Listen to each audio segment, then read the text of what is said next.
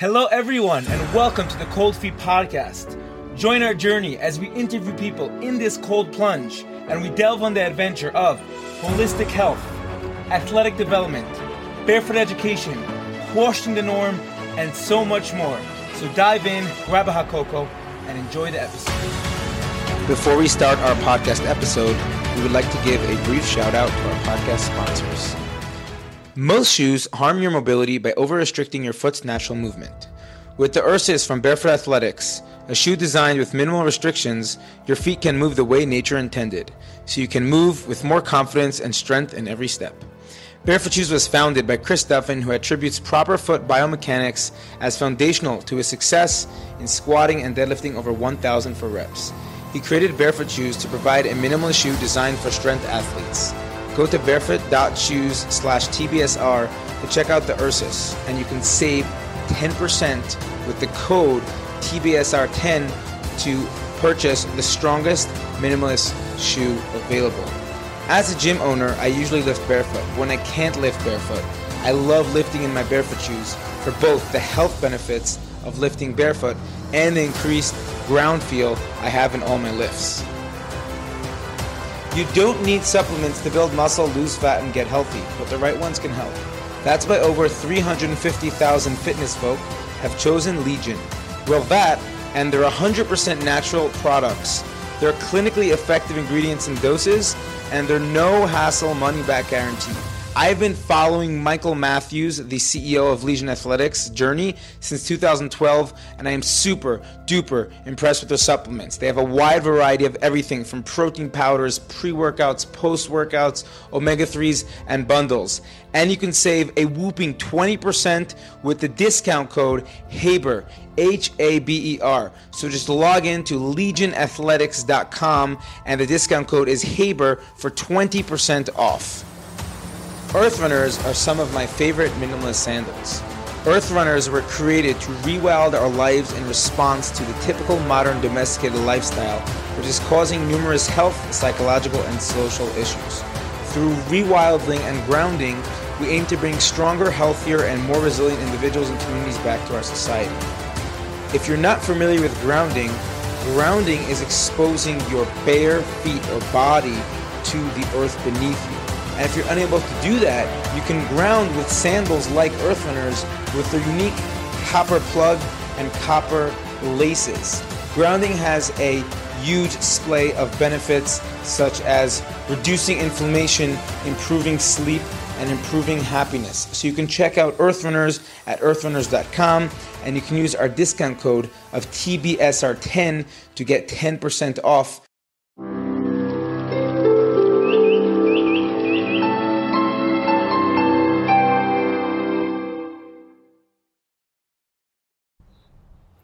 Ready. Welcome to the Cold Feet Podcast. For the first time ever in the history of our 43-episode podcast, we have not one guest, but two guests. So, I'm honored to have had the privilege, both in the past and the future, to work with these girls on our national level flag football team of Team Israel. But I'm going to pass the mic to them and allow them to introduce themselves. So, Mac, okay, my name is Mac. I'm 25. I live in Ashkelon. I just started playing flag football 3 months ago, and my original sport is lacrosse. I've been playing for probably 12 years. I moved here to play lacrosse and to work in lacrosse in Israel. So I've been playing on the national team for about 3 years and working with the youth here every day. Wow. Thanks so much for coming on the show. Thanks for having me, Sean. Hi, guys. I'm Delaney. I started playing flag football for the national team probably 3 months ago now. We played in the World Championship in December, and my original sport is lacrosse, as well as Mac, and I moved here to work for lacrosse and to play lacrosse. I've been playing for about 12 years. Also, I'm 23. And yeah, I'm just living in Ashkelon and coaching the youth lacrosse players. So wow, it's been fun. Amazing. First of all, thanks so much for coming on the show. I'm really happy to see you guys again. What happened is Mac and Delaney hit me up and like, yo, Sean, can we use your ice bath? I said, yeah, we can also do a podcast in it. So that's why we're here today. And I just want to point out, Mac and Delaney started playing flag football 3 months ago. And just, what was it, a month ago? They competed for Israel against 23 countries and 42 teams to play for the ability to eventually get to the Olympics. So me as a strength and conditioning coach, someone who has a strong base of athleticism, it's very likely that they could be taught any sport. They may not be good at it, but if someone has that strong base of speed and agility, they're very coachable. So these two girls here, it was really a privilege to train you. And we actually have practice starting again in 2 weeks. Woo-hoo! So I'm very much looking forward to that. And what makes you girls unique is that you play not one sport at an elite level for Israel. You play two sports at an elite level. So Mike's on you. Can you just tell us what the lifestyle of playing, being a dual athlete is? Yeah. When I started football, it was like this past summer, a few months ago. And at the time, it was a pretty busy schedule trying to balance both. I had lacrosse from 8 to 10 a.m. in Ashkelon. And then like a lift from 10 to 11, and I would kind of mix up if I was doing the lacrosse lift or your lift for football, and then rest recovery for a few hours throughout the day, and then drive to Jerusalem, and we had practice from 7 to 10 at night there. So there was a lot of two-a-days going on. But now like we're kind of in more of a chill schedule. Luckily the tournaments haven't really overlapped too much, so we're getting into a rhythm now. Yeah, basically, like, Mac and I, we live together, which is very helpful for, like, our workout routine and whatever. So we just actually wrote up, like, a month plan of, like, working out. We're just kind of, like, right now we're training for lacrosse, which is happening, a world championships happening in June. And so now we're just kind of getting prepared for that, eating healthy, working out, focusing on muscle groups. We're touching our lacrosse sticks. We're also still touching the football, mm-hmm. training for football. We just kind of have fun. We go out every day and we play some sports. We play both of our sports. And yeah, honestly, probably open to playing more sports. But yeah. Wow. Is this something that you'd recommend to other athletes around the world, specifically female athletes, like playing two elite level competitive sports at once? Yeah, definitely. I think like cross training, I feel like it's been touched on at least in like college athletics in the US. I feel like I've heard about that. But for example, in football, I feel like working with you and working on so much like fast twitch muscles and like getting off the line fast and like cutting, like all the cuts are so sharp and so quick because the play is only like 3 to 5 seconds long. It really helped me with like my change of direction and quickness, and I can feel it already like translating to lacrosse. I feel like I'm exploding faster out of my dodges. So I think it's really cool. You can take like different things from different sports and kind of like mix and match. Same thing going along with Mac, just lacrosse training. And I play midfield when I play lacrosse, and I was on defense in football. So a lot of the defensive stance and the crossover step and switching directions, I think I've already seen it translate to lacrosse, but just getting to my players quicker and shutting them down quicker.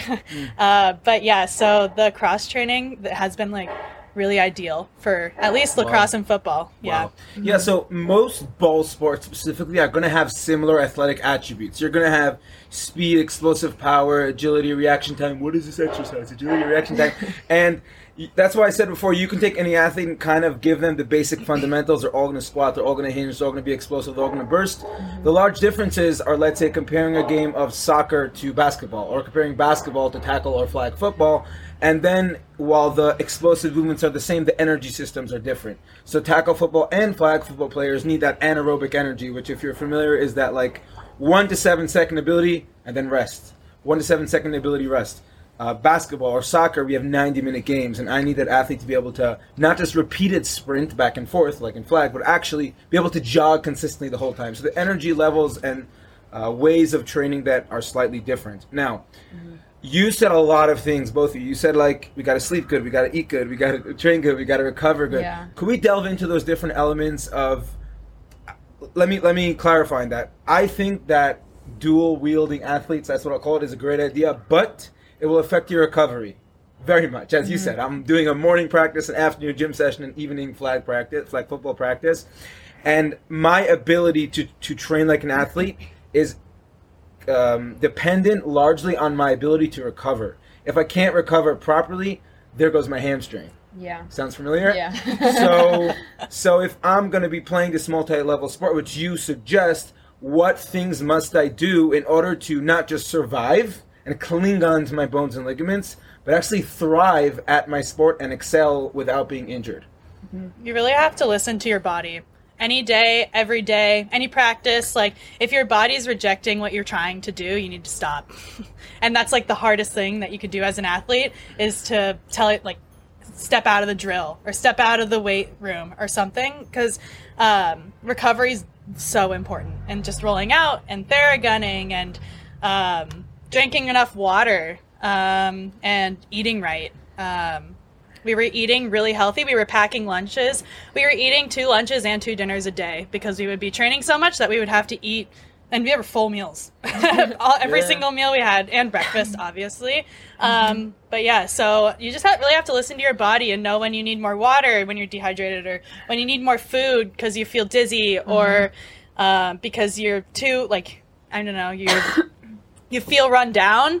Like, you need to take a day off and really just recover your body. So, gotta add on. Yeah, just adding on, like, I think we had to learn to be, like, mindful every day. Excuse me.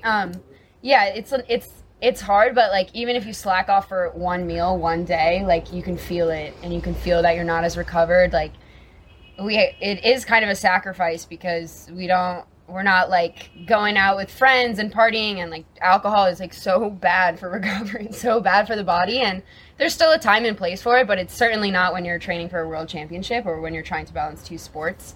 So, yeah, just being mindful about what we're eating, making sure we get, like, I mean, it's not that we track our macros, but we're making sure when we're eating, we're hitting all the macros, we're getting carbs, fats, proteins, vegetables, like, making sure we're getting everything, like, a full balanced meal every time that we eat, and, yeah, I think.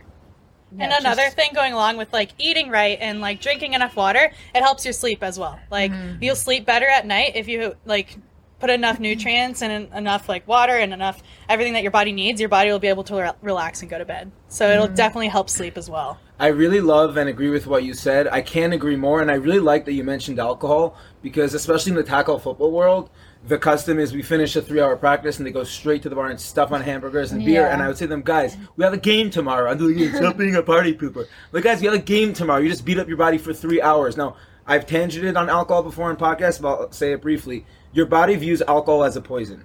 So when alcohol is put in the system, your body shuts down other systems such as the muscle recovery system, the skeletal and bone growth system, the neural capacity recovery system, which are all systems that we need and thrive off of in sports and practice. And it says, I must get this alcohol out of my system ASAP. So if you have like a beer or two, it goes straight to the liver, and then the liver synthesizes it, and you don't get drunk, and then you're usually fine, and it won't be impairing your body too much.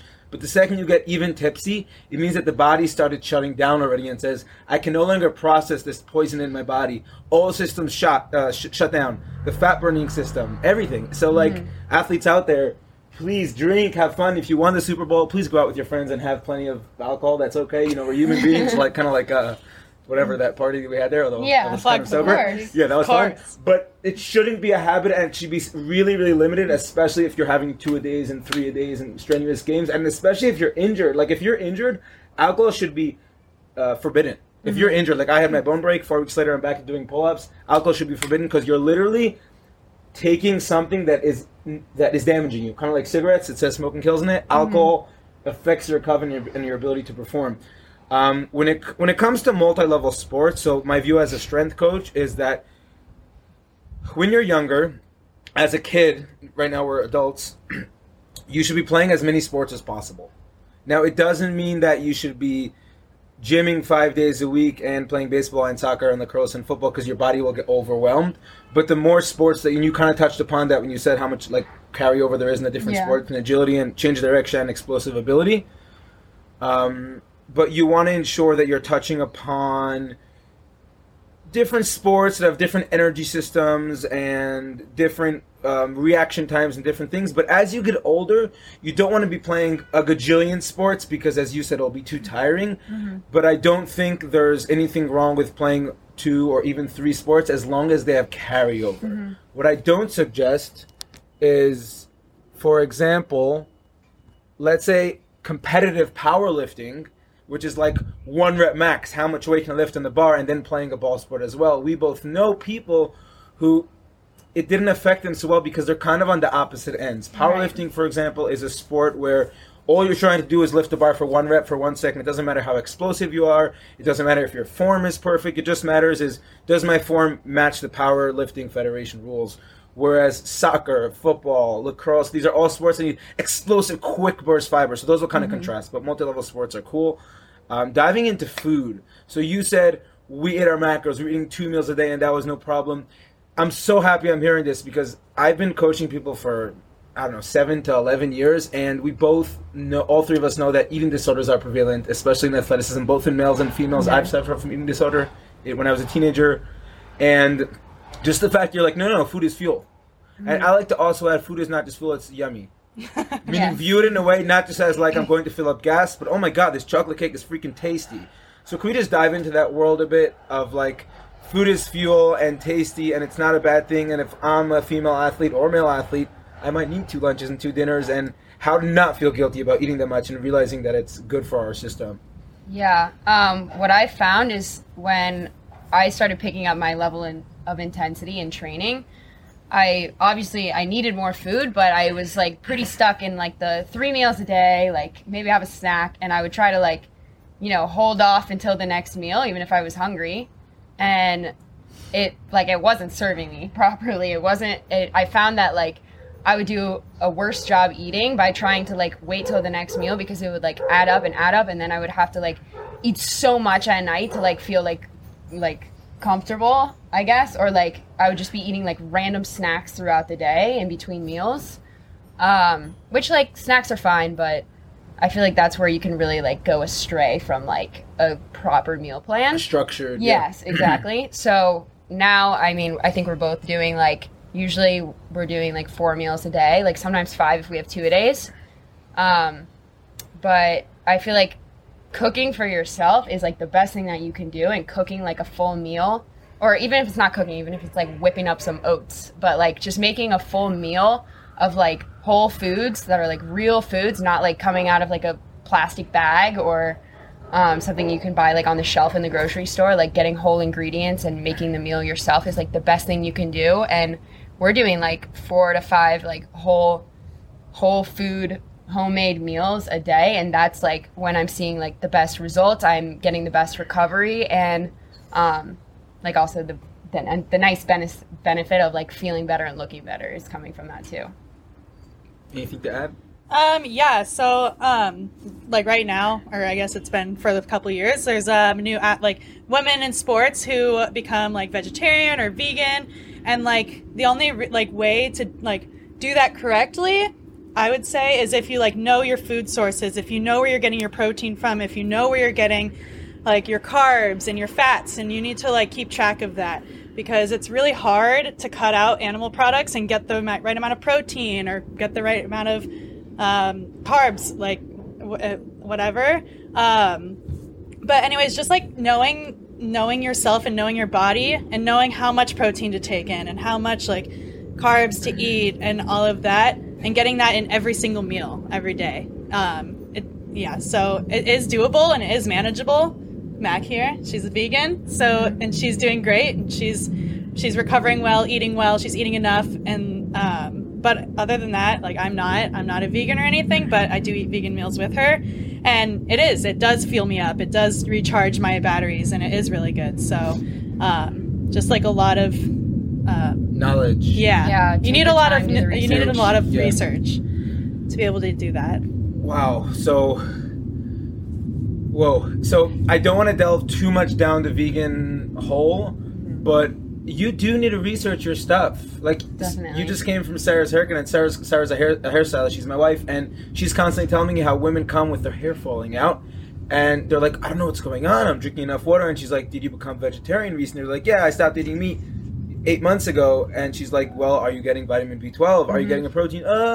I sometimes have some tofu, like, once a week. And like, no. If you're an athlete, or if you're just someone who wants to perform well and have normal brain function, we're not even talking about athleticism in this specific sentence, you must be having enough protein every day. If you want to go vegetarian for ethical reasons or health reasons, that's fine. Everyone's entitled to have their opinion and their belief system. but you must be subbing it out for something else. You can't just ditch protein and be like, okay, I'm vegan now, I'll save the cows. Right. So I'm so happy to hear that both of you, I knew you weren't vegan, that's why I was confused for a second. You were kind of like pinching it for her. I think it's like really impressive, honestly, what Mac does every day. What Mac, when she cooks and when she eats right and when she like feels her body properly, I think it's really impressive, and I like really take after her for that. Yeah, so. I think that the knowledge is power is key, and you must know what you're getting, how you're getting it. Charlie's featuring in the podcast here, and what your food groups are like, proteins, carbs, fats, nutrients. You have to know how you're doing it. I want to dive a little bit in anything else you want to add about nutrition and food and anything in that rabbit hole. Eat food is fuel. Food is fuel. It's that's all I'm gonna say. Food is fuel. Food is yummy. Food is community. And I do want to add one note when you said making food. Cooking food is part of the enjoyable part of eating. When we look as food as only fuel, it takes away the social aspect of food. We eat food together. We go out for birthday parties to eat. After a practice, we go out to eat.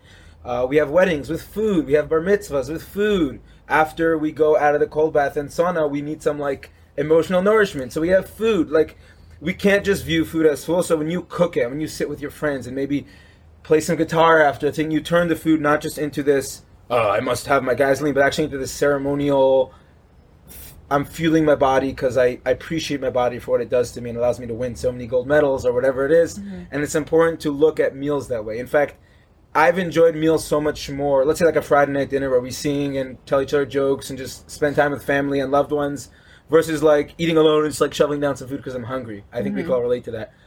Let's dive a little bit into like, it ties into food, self-love and body image, and it also ties into strength training. Like, the way I look at it as a coach is we don't just train to look good, we train to be functionally strong, but also always be accepting of our body and accepting of how we look. You know how there's like the stigma of like women shouldn't lift and we're gonna look too masculine or whatever it is. I think you are both role models for muscular, strong, beautiful women who embrace the athletic life. So could we dive into that road a bit? Yeah, so honestly, just like, just self-love and eating right and keeping your mind right. I wanted to say something about like the whole like cooking food. It's kind of self-love for me to make my own dinners and stuff, just because like of the smells and how you like put foods together and when it all comes together and it makes a pretty plate. It's just like mentally it makes me happier. It's like a mental health thing, like even like baking, just like kneading the dough or making cookies or anything that like involves with cooking and putting ingredients together. It's very like, put your phone down, like enjoy what you're doing, because that really like, it'll be like the senses, like the feeling the food and like the smelling the food and everything like that will all help like your mental health that way. So you want to? About strength training, like I think strong is so sexy, and it's like so empowering to be able to like be strong and like work on yourself and work on like your goals and be able to lift more weight and like work on your body and whatever like athletic goals. And me and Delaney, I feel so grateful that we both had the privilege to work with like so many youth players in this country, and we have like a weight room in our facility in Ashkelon. You've seen it. So like before every practice, like we do a session with the girls, and you're right, like the stigma is like they want to do like abs and glutes. Yes, they want to do crunches and like run because like cardio makes you skinny, right? Like that's what they think, and it's like, I mean, yeah, it's like tough for girls to get past and think like cardio makes you skinny, whatever, into like lifting weights is going to make me strong and fit and like and beautiful. Yeah, like I think, I mean, I so much prefer the strong body to the skinny body, but but it's nice to work with those girls, and we're like slowly seeing them kind of like get a little more excited about like when they're going up in weight in the gym, and that's really rewarding. Another thing that I like to focus on, just quickly adding this in here, is that I don't even step on scales. Like I don't weigh myself, I don't do anything like that. I think that's only like mentally taxing, mentally like emotionally taxing on you, because fat is lighter than muscle, and muscle, like as you're gaining muscle and you're becoming stronger, the scale will say that you're gaining weight. But really, you're probably just getting leaner and, like, building the muscle and, like, becoming fit. And so what Mac and I like to do for when, instead of stepping on scales, is, like, pictures. Taking a daily, like, photo and seeing, like, the changes throughout the pictures. So. And tracking our weights. Like, we write down all our workouts in a journal, and we can see, like, in the past couple of weeks, we've been, like, crushing. Like, we're so excited. We're going up in weights every time, pretty much. Yep. So, as your strength coach, I'm actually thrilled to hear that. So, I'm so happy to hear it here. Strong is the new sexy. Mm-hmm. Like, we got to get where, like, I have my paper in the gym where, like, we replace words of skinny with strong and, like, I'm weak to, like, I'm not strong yet, that kind of stuff. Strong, sexy, skinny being sexy, I mean, everyone's entitled to their own opinions of what they find attractive, but how can we change that message to women and men out there? I know that you're both female athletes, but I've come, especially as a trainer, I've come across lots of men who have, you know, body dysmorphia issues as well. What can we do to change that stigma of, like, the cardio bunny crunches and glute stuff for days? The way I see it, and then I'm going to pass it on to you, is, as you said, instead of focusing on my body and my weight and obsessing about it, let's focus on performance. Mm-hmm. If I'm adding 5 kilo to the barbell every time, I'm doing something right, and my body's going to feel it. Feeling my clothes fitting better. Looking at before and after pictures is a much more substantial, rewarding way of doing it than stepping on the scale all the time. And I have people come to the gym like, oh, I gained a pound, I this, I that. Hey, we're going to kill the workout today. I want you to walk out of here feeling like $1 million and breaking every record on your squat and bench press and deadlift. And you can be like, oh my God, I feel great. So could we just dive into how can we change the stigma? Yeah, I like what you said about how you're changing, like, words. We do that too. We don't let anybody use the word skinny in our, like, lacrosse program. Yeah, like, whenever they say, like, I want to be fit. Skinny, we say, you want to be fit. Oh. So, yeah, that's, like, kind of how we're changing it in their mind, yeah. Something that I do to just, like, show that I'm improving is find something that I'm really bad at, like pull-ups. Or... Not good yet.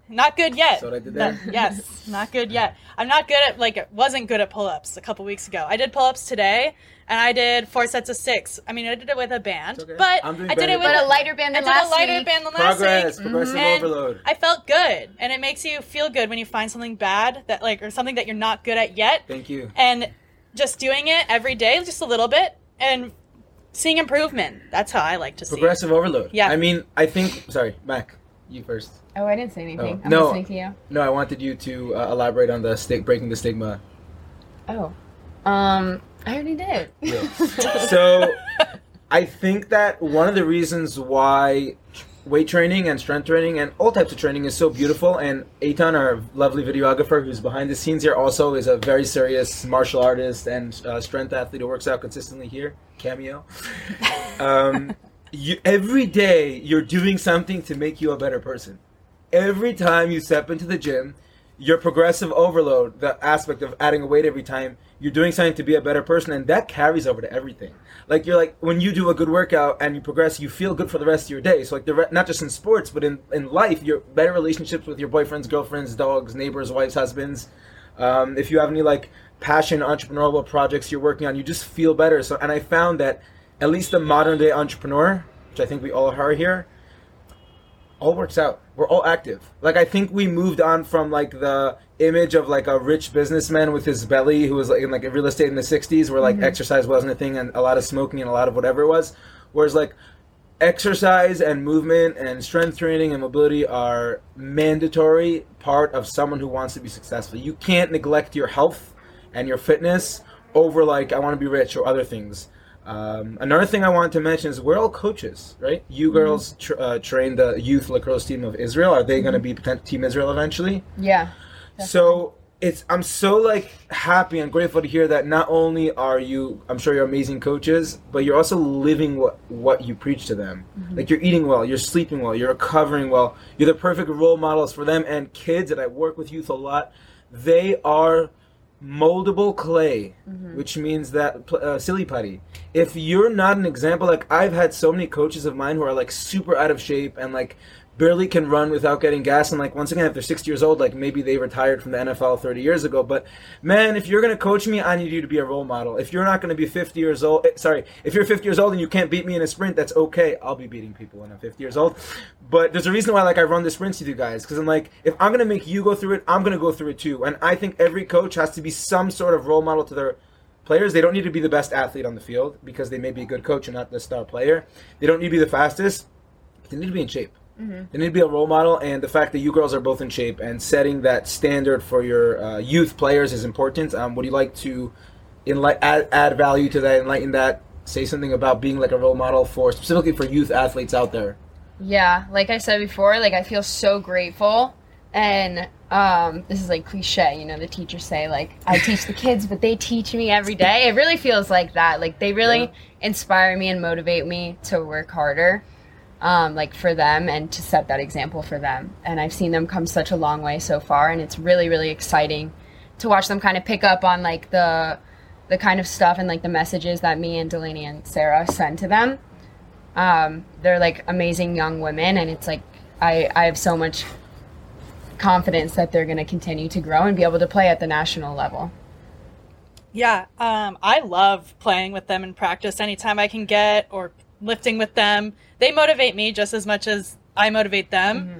And you just know that they're looking up to you. Like you're like, they're God. Like they're like, they're like, wow. Like I want to be, I want to be like her. And the girls have come to us and they're like, I want to be like you. And then we ask them like, okay, like, are you sleeping? They're like, well, no. Well, are you eating right? They're like, well, I don't know. So it's like nice for them to keep us in check of what our daily process is going, but also like to ask them how they like ate that day, or like how they slept like the night before, or if they're like too stressed for school, and like just trying to like get their minds clear at practice and like really motivate them as they motivate us. Wow. We keep on like repeating the same concepts, which is good. Like sleep, eat, recover. It's train. Like the most important in life. It is. No, sleep, eat, train, recover. I mean, or in some opposite order, I think is really key. But I also want to dive a little bit in, and then we'll probably wrap up so you don't freeze your butts off. By the way, video people, it's winter. There's snow like on the ground. 6 degrees outside, Celsius. There's snow on the ground, and they're sitting in an ice bath, which I'm not, finally. Woo. But we have a nice sauna waiting for them after. Yes. So, like, there's the basics. There's the basics. There's food, there's sleep, there's training, right? Mm-hmm. But there's also the small stuff, which no one talks about. I mean, I speak about them a lot. Mm-hmm. But, like, I like ground sitting as a perfect example. I gave it to the girls last night when I was speaking to the under-18 future flag football team, especially because they have lots of homework. So they sit in school all day for 8 hours, all like kind of hunched over. Mm-hmm. Then they come home and they do homework and they're all hunched over. Then they watch a movie and they're all hunched over. That's not good for your mobility, and that's not going to help your recovery. So, like, my main tip for athletes, or my two main tips, and I want you guys to share as well. When you get home, sit on the ground as much as possible, or alternatively move positions as much as possible. Like, don't just sit on the couch for now and get all like tied up, especially if you have 2 a days. You want to be moving as much as possible. So go from sitting to standing to kneeling to sitting on the floor to sitting on your BMAC to sitting on the couch to sitting in a lunge position, just to constantly keep your muscles fluid and flow. And you'll notice when you do that over time, you won't be as tight and sore, because you're not going from extreme sprint, high level practice, sitting, you're actually just kind of always moving, and your recovery will be much better. Mm-hmm. And because I'm also known as Sean Feet for Life, get home, take your shoes off. Okay? Just let your feet, it's not like the magical remedy like I sometimes pretend it is, but take your shoes off as much as possible, because if you live in cleats are notoriously narrow. They're going to give you bunions. They're not fun. And you just want to give your feet some love. Roll out your feet, take your shoes off. That's kind of my 2 cents. Obviously spend some time working on your spiritual self and meditate and journal and like the little things which give you the extra 10, so to speak. Let's wrap up with what are your like pearls of wisdom that we can add to all the viewers and athletes out there listening? Mine would be, just because we didn't touch on it at all, but take care of your mental health. That's what's going to allow you to like stay motivated and keep your physical health up. And if that looks like taking a day off and doing, you know, instead of your like hard lift, doing something like that's going to feel better on your body and on your mind. Like some days we just go for a walk on the beach, and that's like kind of the mental reset we need. So I think, taking care of your mental health will like get you a lot farther than just like forcing yourself through things. What else do you do for your mental health in your day-to-day as someone who plays multiple sports at a very high level? Because I think that is a topic that we should be speaking about. Yeah. I like to have like a morning routine and like a way to start my morning that's not, I'm just not like, you know, waking up to my alarm and like feeling rushed to do all my million things I need to do today. I try to cut out like 30 minutes to an hour where I can start my day like without looking at my phone. I think that's really important so I can get like in the right mindset and like control my mood at the start of the day. I love it. I like to read in the morning. I like to have my coffee. I've been drinking a green smoothie every morning recently. Oh, yeah. Yeah, just like switching up. It doesn't have to be the same thing every morning, but just starting like in a mindful way that can like prep you to feel your best throughout the day. So I'm going to give the mic to you in a second. Spending time away from your phone, that's huge. I don't think that we, in this current world, that we need so many psychologists and would have so many mental health issues if, let's say, Instagram didn't exist and Facebook didn't exist and technology didn't exist. I think that they cause a lot of, like, social media causes a lot of time more harm than good because we're constantly trying to validate ourselves and compare ourselves to that lean, sick, sexy athlete who's so successful because she's been training for 30 years and we're just not there yet. And time off your phone is a huge mental health aspect. Like, when it comes to mental health for me, and I'm very, like, I know I'm a dude, but I'm all about the emotional growth and journaling and meditating and breath work. Taking care of you is very important, but it's not just the things that you do for your mental health. It's the things that you don't do for your mental health. Right. So if like the first thing you do when you wake up is check your phone, you're basically releasing dopamine. Like, oh, someone sent me a WhatsApp. Hooray. Yeah. Like Instagram. Oh, someone sent me an Instagram. I feel so good. They like my post. You're actually releasing artificial, I mean, it's dopamine, but you're releasing dopamine for negative reasons based off how many likes I get in a post. Whereas if the first thing you do, and I live the same lifestyle, is I don't bring my phone into my bedroom. I don't look at it for the first hour of the day. I'll do heat. I'll do cold. I'll do breathwork, journaling. And after I reflected on like what do I want to accomplish today, then I'll do the work I have to do from the phone. It's like I already got my spiritual validation from within, not from some artificial dopamine. Right. Delaney, secret pearls of wisdom. Mine was probably going to be, I have probably a lot, but the more the merrier. It's okay.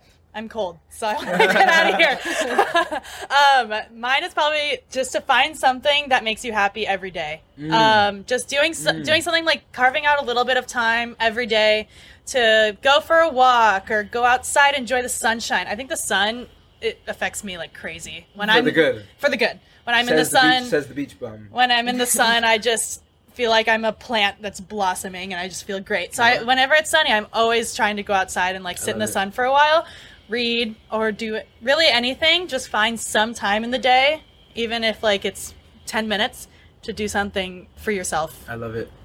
That's probably mine. I love it so much. I think that I do a lot of journaling. I find that a very, very key tool. And journaling, unlike strength training, you don't see the gains right away. You good? We're wrapping up. In the gym, like you'll add 5 kilos to the bar every time. You feel good. You're progressing every day. Journaling is kind of like you journal, and then all of a sudden a year later you're like, oh my God, I'm a different human being. I can handle like training 3 national teams at once and my running a gym and running a podcast and writing a book. I'm like, I'm okay. I'm not getting overwhelmed, which I don't think this was something that I would have been able to do a few years ago. We're all shivering before my journaling process. But one of the things I write in my journal whenever I'm having a long day is literally like goals today. So goal would be like give all my clients high quality training sessions, edit the podcast, and do something for myself.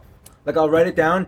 I must do something that makes me feel good. And if I get to the end and I didn't do it, I'll go do it. Whether it means, you know, going to Charlie with the Park and just enjoying nature, whether it means watching my favorite TV show, or just something that makes you feel emotionally validated about yourself. I think we'll finish the episode before you freeze to death. So thank you so much for coming on the show and freezing your butts off. This is both the first double podcast, and yeah, anything you want to add before we wrap up? Sean, you're so awesome. We love you as a strength coach. You don't have to. We're gonna plug you on your own podcast. That works. Yeah, no, thank you for having us. It's been really fun working with you and being able to do this and use the ice bath here too. Yeah. So the good news is they have lacrosse practice in like an hour or two, so they gotta go. Run. Yeah. And next week we're starting flag football again. Woo! That's all for today. Thank you so much for coming on the show. And yeah, let's get you girls in the sauna. Woo! Let's do it. Thanks, Sean. What is it? Mishpacha and 3. Mishpacha and 3. 1, 2, 3. Mishpacha. Oh my gosh.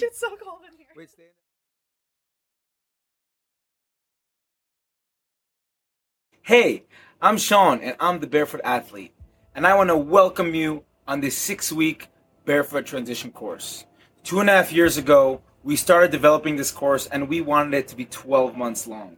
Why 12 months? Because we felt that if you just spent dozens of years in cushioned shoes, you can't transition that quickly. Realizing that 12 months is not sustainable, we shortened it to 6 weeks, and in these 6 weeks, you're going to dive into foot, knee, ankle, hip, shoulder mobility. You're going to dive into calf, ankle, knee, hip strengthening. You're going to learn how to take care of your feet, how to release them with tons of soft tissue work. After the first phase is over, after the 3 weeks are done, your pain is gone, your knees, your hips, your feet are feeling great, ready to rumble. Move on to the advanced stage. We learn how to land, we learn how to jump, we learn how to produce force and absorb force.